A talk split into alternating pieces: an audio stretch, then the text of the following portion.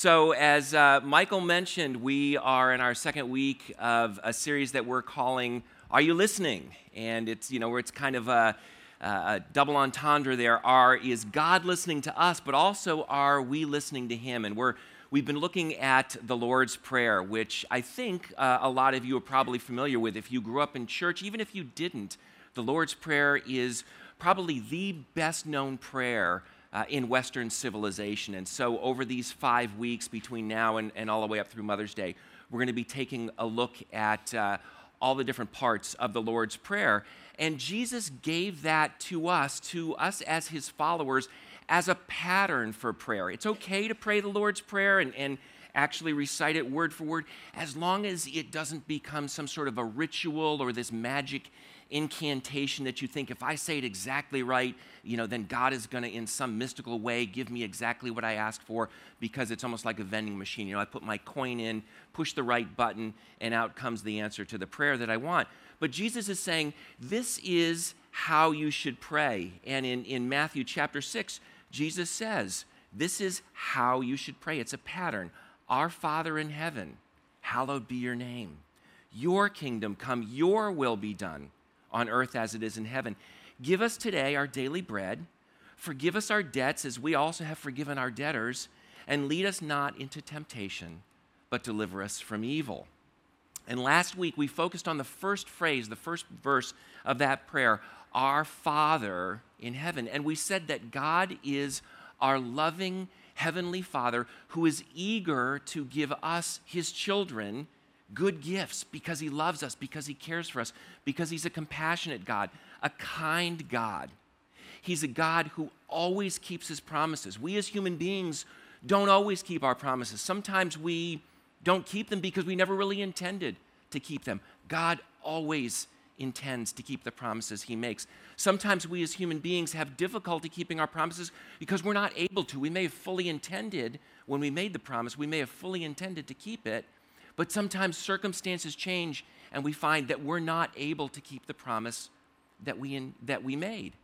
And yet, God always keeps his promises because he's all powerful. So when we come to our loving Heavenly Father, we can be 100% assured that he wants to listen to our prayers, that he loves us, that he cares for us, that he fully intends to keep his promises, and that he always does because he's always able to keep his promises. And so we should never hesitate to come to him with our requests. So after last, uh, after last weekend, several people asked me the same question. I thought it was a really great, great question. So I thought, let's start out with that uh, this morning in our service today. And that question is if God knows what we're going to pray before we pray, why should we bother to pray? If He knows what we're going to ask, and in fact, if He fully intends to give it to us, if it's a good thing that we would need and that He would want to give to us, why do we even have to bother asking Him? Because He already knows, He already plans to give it to us. So why should we pray at all? And I think that's a great question. And, and part of the answer to that is because He's a good parent. A lot of you guys out there are parents. You've got children. You love your children. You fully intend to give them good things. And yet, from time to time, you wait to give them something that you absolutely want to give them. You wait to give it to them until they ask you for it. You want them to ask you for it in part to teach them. You want to teach them that the, the world doesn't revolve around them, that they need to learn to be polite, that they need to ask for things, that they shouldn't expect or demand things.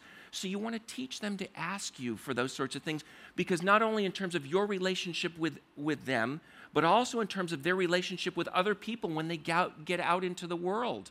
They need to learn to ask for things because that's part of showing that we're dependent on our parents or on other people to have our needs met. And sometimes, sometimes we wait until they say please before we give them something.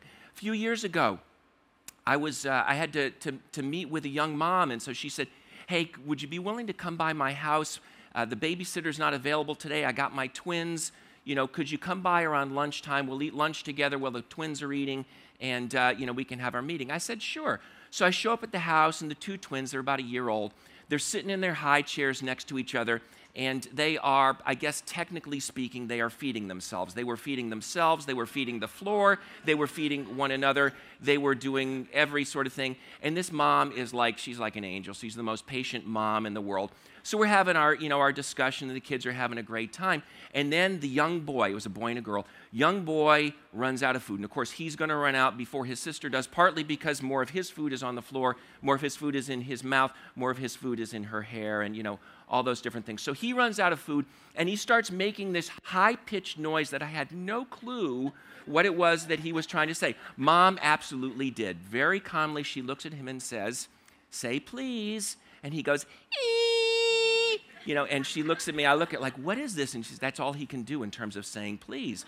So he says please. She gives him more food. He's really happy, and he goes about eating. About five minutes or so later, younger, uh, not younger, I don't know which one of the two, the twins were older. I guess one has to be older than the other. Anyway, the sister decides that she's finished with her food and she wants more, but she's a little bit of a goody two shoes. So rather than squealing or anything, she just looks at mom, big smile on her face, says, eek, like, I got it, I already know this whole please thing. Mom gives her food, you know, and everything is great. Point is, mom loved those kids. She fully intended to give her twins all the food that they needed but she wanted to teach them to say please. She wanted to teach them to be polite. She wanted to teach them that they were dependent on her and they needed to show her respect, treat her with the respect that, that she deserved as their mom. And that's good. And any good parent will do that with their children. And God is not just a good parent, He's a great parent. So, part of the reason why God sometimes waits to give us good things that He fully intends to give us is because He wants us to learn, in some sense, to say please. He wants us to learn to depend on Him, to look to Him, not to demand or to expect, but to be grateful for the good things that He's given to us. So that's at least part of the reason uh, that God sometimes asks us to wait uh, I- until we ask Him before He gives us good things. But I want to dig just a little bit deeper into that question and into that answer. And in order to do so, we need to take a slight detour through the uh, Billboard magazine top 100 most popular songs uh, over the last 50 years or so. I read about this study that researchers did last year, and they looked at the Billboard magazine top 100 most popular songs from every year, starting in the year 1960 and going all the way through the end of the year 2009. So that's 50 years of most popular songs. Easily a thousand different songs. And, and they ran them through some fancy computer program, analyzed all the words and all the songs, and came up with the most popular themes, the most repeated themes over those 50 years. And we've got on the screen about a half a dozen of those, and just, just a few of them loss, nostalgia, breakup, rebellion, inspiration, desperation, and, and the list goes on. And they came up with about a dozen or so different themes. And what was fascinating about those themes is that almost every single one of those major themes throughout those songs are negative desperation, rebellion, a couple of ones I didn't put up there, jadedness, and, and, and those different things. And in fact, it's really interesting to watch the change from decade to decade to decade as to what the most popular themes were. In the 1960s and the early part of the 1970s, the major theme was rebellion. And if you lived through that period of time, you know that was what a lot of songs were written about. Fast forward to the 2000s, last decade, the major theme early in the decade was desperation. Why? 9 11. We're desperate. We're feeling vulnerable after 9 11. And so popular songs have popular themes. The themes of those songs are popular because they reflect what's going on in our society. And we resonate with them because they express what's going on in our hearts. Later on, in the decade of the 2000s, songs became more and more about inspiration. But even inspiration is, is uh, set against the backdrop of desperation. We feel the need for inspiration because we feel in some sense, a sense of desperation. So, one of the most popular songs recently is Happy by Pharrell Williams. If you listen to the song, yes, it's about being happy, but it's also about I'm not going to be dragged down. And so, again, these themes over and over again is this feeling of need, of brokenness, of hurt, of pain, of desperation. All of us feel some amount of dissatisfaction in our lives. And the songs we appreciate so often reflect that, and so do our prayers. So often, the reason that we pray is because we feel a sense of need, we feel a sense of hurt, we feel a sense of pain. We know that something's wrong. Our relationships are broken, uh, our bodies are failing. Our society isn't the way that we would want it to be. So we cry out to God and we ask Him for some, some amount of relief. We ask Him to change our circumstances. We ask Him to enable us to, to make it through the next day. And that's why we cry out to God so often. And even those, even those who don't believe in a personal God, who might not actually think of themselves as praying, they still might appeal to a higher power. If you've ever, if you're familiar with some of the programs like Alcoholics Anonymous, people who are in those difficult situations are taught to cry out to a higher power recognizing that they, in and of themselves, don't have what it takes to deal with their addiction, to deal with their difficulties. So they cry out to a higher power, whether it's a personal God like the God of the Bible, or whether it's just this impersonal force like crying out to the universe. There is this universal phenomenon that when we're feeling this sense of need, we look for somebody to help us meet that need. And that is the foundation so often of why it is that we pray. And what's amazing to think about, what's actually so encouraging to think about, is that our God, our Heavenly Father, the God who loves us and cares about us, whom we talked about last week, that God is just as dissatisfied with this world as you and I are. In fact, He's more dissatisfied with it than we are because He's the one who created it. And He said, This is the way that I want it to be. And if you've ever read through the opening chapters of the Bible, Genesis chapter 1, Genesis chapter 2, and you've seen what the Bible says about the way God created the world, the paradise, the Garden of Eden that He created for us. And not only did He create it for us, He gave it to us for us to enjoy. It was perfect. Adam and Eve had a perfect relationship with one another. The world was an incredible place to be. Nothing wrong. God knows exactly the way that He intended it to be. And He looks at the world today and He says, That's not what I intended. I didn't want human beings to hurt one another. It was not part of my design that there be death, that there be disease, that there be pain, that there be strife, that there be racism. All the different things, all the injustices that bother us, bother God at least as much as they bother us because He's the one who created the world, and that's not the way that He intended it to be. But the, the thing that's even better than that is God isn't just sitting there saying, Man, I wish it weren't that way. Ah, you know, what can we do about it? He's actually doing something about it. God is in the process of restoring his creation to the way that he intended it to be. And he gives us the opportunity to be part of it, to be part of that restoration process. And that's an incredible privilege that we have. And that's where the next verse of the Lord's Prayer comes in. Jesus says, Pray, your kingdom come, your will be done on earth as it is in heaven. Jesus is telling us to pray that earth would be like heaven.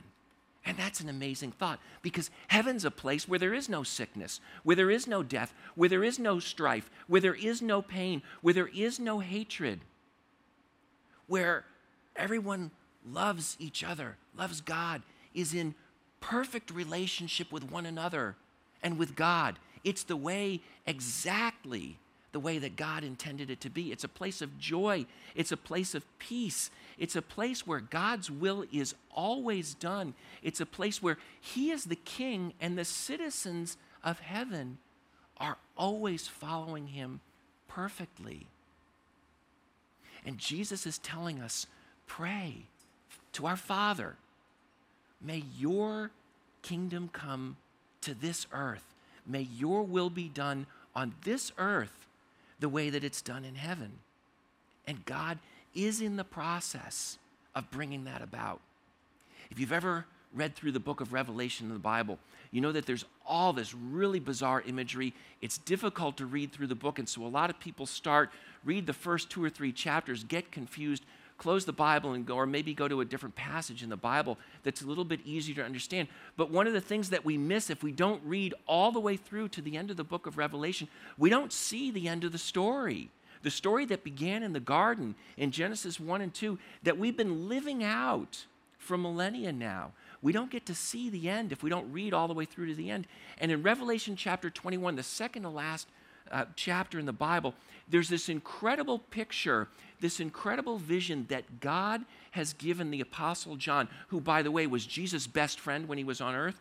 God gave John a glimpse of the future, what it was going to be like in the future. And John writes, he says, I saw a new heaven and I saw a new earth. For the first heaven and the first earth had passed away. There was no longer any sea. I saw the holy city, the new Jerusalem, coming down out of heaven from God prepared as a bride, beautifully dressed for her husband. I heard a loud voice from the throne saying, Look, God's dwelling place is now among the people. He will dwell with them. They'll be his people, and God himself will be with them and be their God. He'll wipe away every tear from their eyes. There'll be no more death or mourning or crying or pain, for the old order of things has passed away. God gave John a glimpse of heaven on earth in the future. And God is in the process now of bringing that about.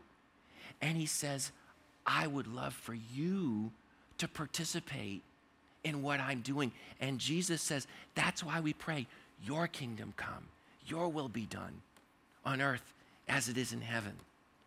And so then the question becomes okay, that's what God says it is going to be like, but it is not like that now. So, how do we get there from where we are here? And I think in order to do that, we've got to have a realistic understanding of some of the problems and some of the challenges that we're facing. And one of the key problems is summed up by one of my favorite writers, the, the Pulitzer Prize uh, winning journalist, Dave Barry. He puts it this way he says, the one thing that unites all human beings, regardless of age, gender, religion, economic status, or ethnic background, is that deep down inside, we all believe that we are above average drivers, right? And that is the bottom line, right? Actually, it is. Because you know what it, it, it is? It is reflective of exactly what we think. I was talking to somebody after the service last night, and they said, You know what? I went to a driving class recently, and they asked us, they took a little poll, how many of you think that you're above average drivers? Everybody voted themselves to be at least average, if not above average or excellent. Why is that? Because all the rest of you are jerks when I'm driving on the road, right? It's my road, so get out of my way. If we are in an accident, it is by definition your fault. If you cut me off, well, that's clearly your fault. If I cut you off, well, it's because you sped up when I was trying to pass you. Whatever it is, right? So we all view ourselves as better than other people. We don't like to see ourselves as part of the problem. And that is part of the problem. Because no matter how highly I think of myself, I am so far from perfect. I am so far from living the way that God wants me to live. Even when I do good things, my motives are not always pure. They are so often selfish. Why? Because the world revolves around me. That's the way that we all view ourselves so often. But if God's kingdom is going to come, if God's will is going to be done on earth as it is in heaven, I need to see myself as part of the problem. I want my life to be comfortable. So I want to be in control. I want things to be the way that I want them to be. And so I want to do things my way. And I have great difficulty doing things anybody else's way. And so that's part of the challenge that I have. Part of the problem, though, is I don't always do a very good job of it. I mean, God says, you know what? I created you, I made you to be the way that you are. I want you to live a certain way. I want you to look to me. I want you to trust me. But so often I say to God, mm, I got this. I don't really need you in this situation. God says, fine. Let me know how that one works out for you. You know? It doesn't always work out the way that I want it to work out.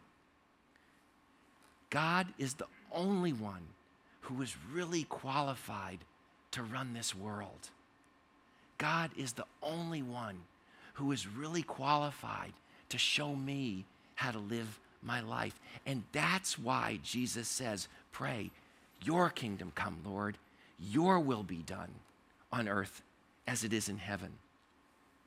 But I'm not always comfortable with the idea that I need to look to Him to, to, to lead me, to guide me, that I should be following after Him because I've never had a perfect human leader in my life. I've never had a perfect human boss. I've never had a perfect human relationship.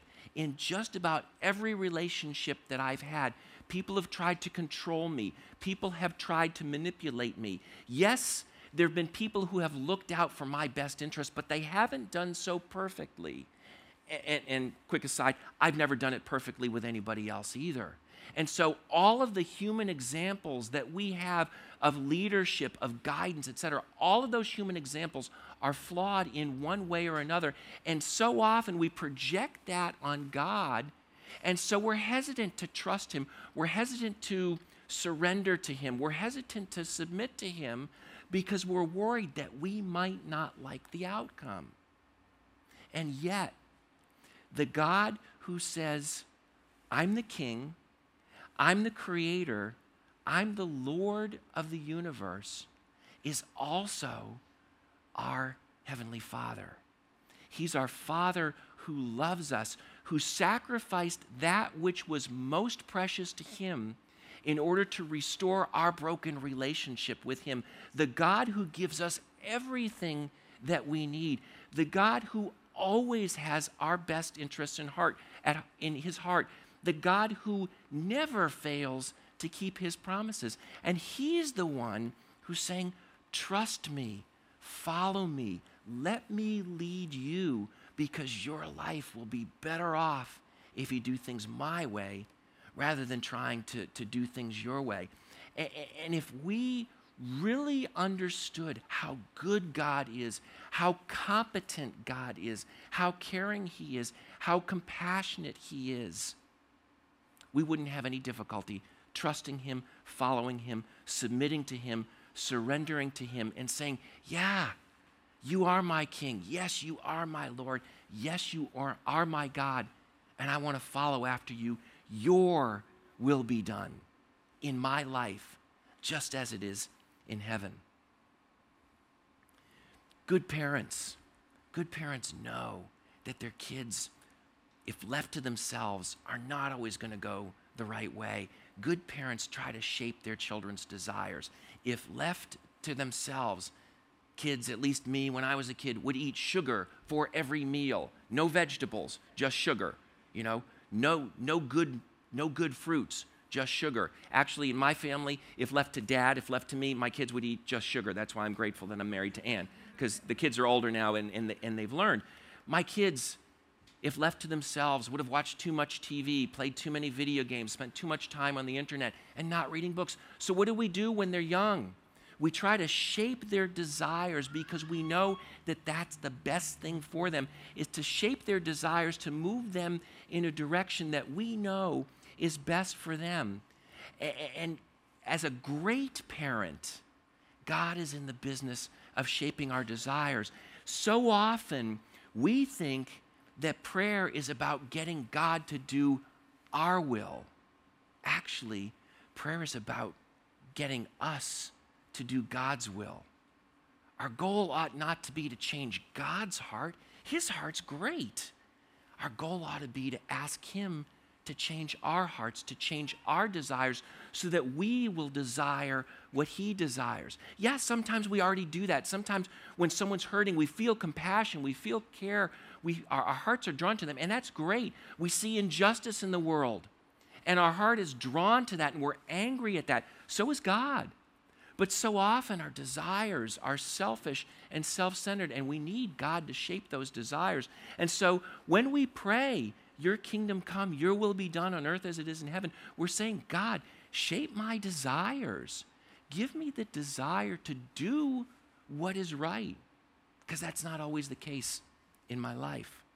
So if I want what's best for me, if I want earth to be like heaven, then what I will want is for God's will to be done on earth as it is in heaven. And that begins in my heart with my desires.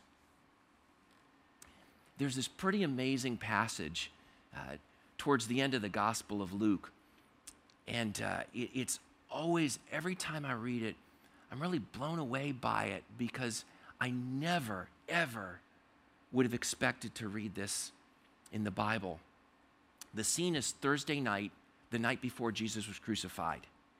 And he's in the Garden of Gethsemane and he's praying.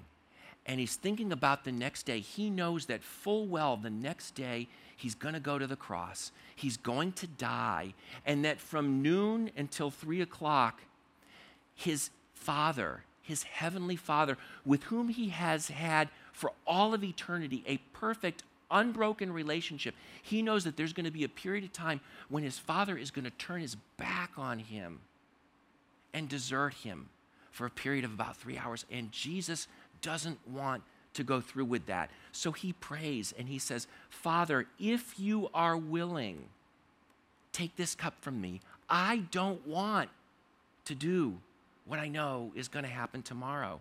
Yet, not my will, but yours be done. Jesus is perfect. He's not like me.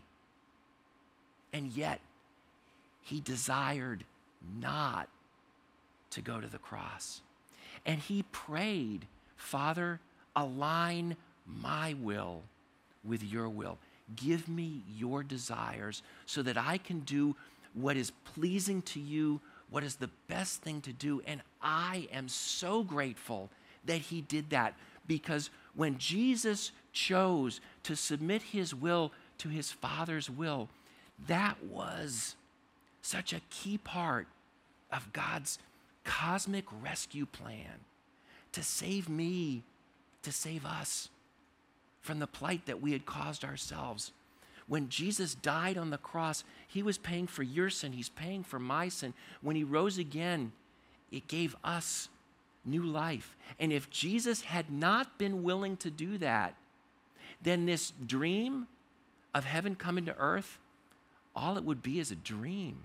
It would never become a reality. But because Jesus was willing to submit his will to his Father's will, then God's kingdom is going to come to earth, and we're going to get to spend with him eternity in a place where there's no more crying, there's no more pain, there's perfect love, there's peace, and there's joy if we're looking to him and if we're trusting in Him.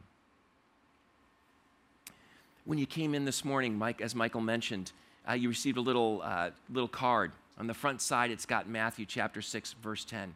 Your kingdom come, your will be done on earth as it is in heaven. Back side of the card has just a little sentence, a, a way to encourage you to pray this week. It says, Pray in light of God's priorities, asking Him to align your desires with Him, with His. Ask God to align your desires with His. As Michael said, take that card, stick it on the dashboard of your car, on your bathroom mirror, in your purse, in your pocket, in your wallet, somewhere where you're going to see it day, day to day to day. I've got mine right on my desk, right underneath my computer monitor. So whenever I sit down, I see that there, and it reminds me to pray. And my encouragement to you is to ask God on a day by day basis, on a moment by moment basis, to align your desires with His. And to begin that process, in a minute or so, the band is going to come on back up. And while they're coming up, I want us to just take a minute or so and pray silently, each of us just between ourselves and God, and ask God to show you where the desires of your heart don't actually completely line up with His. Where are your desires in conflict with His desires?